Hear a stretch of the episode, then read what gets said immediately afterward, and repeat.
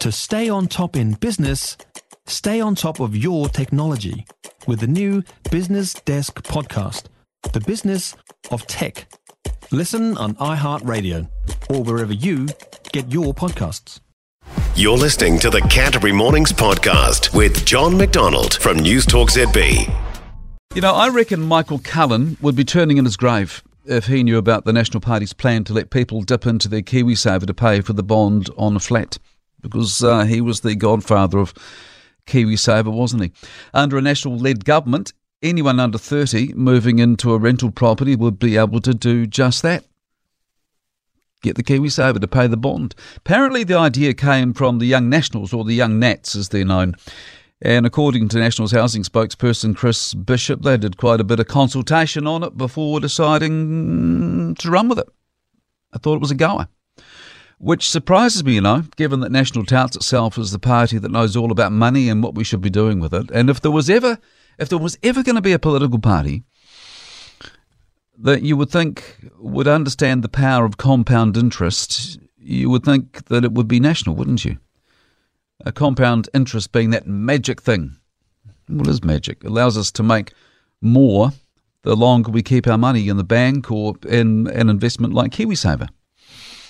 And especially things like KiwiSaver, because not only do we put some of our own money in there, a lot of us get top ups from our employers and things like that as well. Which is why the KiwiSaver concept is such an absolute no brainer, especially, you know, let's not get too envious, especially for those lucky enough to have age on their side and who get a major head start on the road to retirement savings with KiwiSaver. Unlike people like me, and maybe you as well, who feel like we're playing constant catch up because there was no KiwiSaver when we started working. And while we might have had the option of getting involved in a superannuation scheme of some sort, a, a lot of us just didn't, did we? Because retirement was something that only old people had to think about. Not when you're 18, 19, 20. Don't worry about it now. So I look at my kids and, and think that they're very lucky that KiwiSaver exists and that even while they're at school and while they're at university doing part time work, already got money going into their KiwiSaver accounts, which is why I think this idea of letting people use their KiwiSaver money to pay for the bond on rental property is just stupid. Because the longer the money stays in the account, the better off a person is. Yeah, I can see why it made sense to loosen things a bit so that people could use their savings to help get a deposit together on a first home because generally buying property is a good investment. Not always. But if gains are made, then you keep them. And it's not just the homeowner who benefits either. If someone buys a place and then decides to spend money doing it up or adding on a room, all the tradies, all the suppliers, all the architects, they benefit as well. But the bond on a flat, it's just dead money. It goes into the, ten- the tenancy services bank account and doesn't come out until the tenant moves out. And not necessarily all of it either.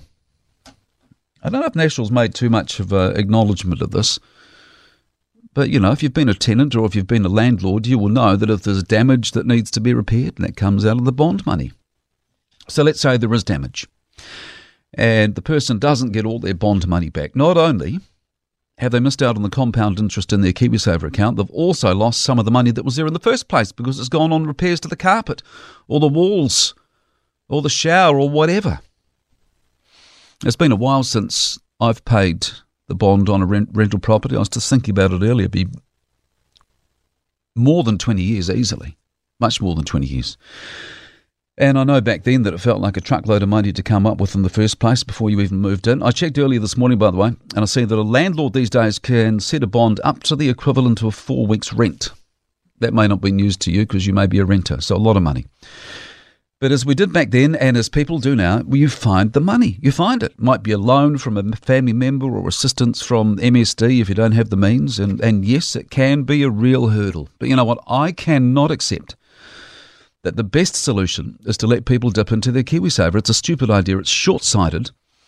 And it flies completely in the face of what KiwiSaver was all about when it began 16 years ago this month. July 2007 was when it started. And since then, changes have been made, some changes, meaning there is the ability for the first time uh, first time home buyer to use their KiwiSaver money on a house deposit. Already mentioned that. Also, there is the lesser used option for KiwiSaver money to be used in cases of significant financial hardship. But I'm afraid I do not consider a person who has to front up with the bond on a rental property being in significant financial hardship. And I think it would be a very bad thing for tenants under 30 to be able to use their KiwiSaver money to do that, to get into a flat. For more from Canterbury Mornings with John MacDonald, listen live to News Talk ZB Christchurch from 9am weekdays or follow the podcast on iHeartRadio. If you enjoyed this podcast, you will love our New Zealand Herald podcast, The Little Things, hosted by me, Francesca Rudkin, and my good friend Louise Airy. We focus on all the little things that you can do to make a positive impact on your life and to cut through the confusion from the health and wellness industry. Join us every Saturday to hear from the experts for all the tips and advice you need. Just search The Little Things on iHeartRadio or wherever you get your podcasts.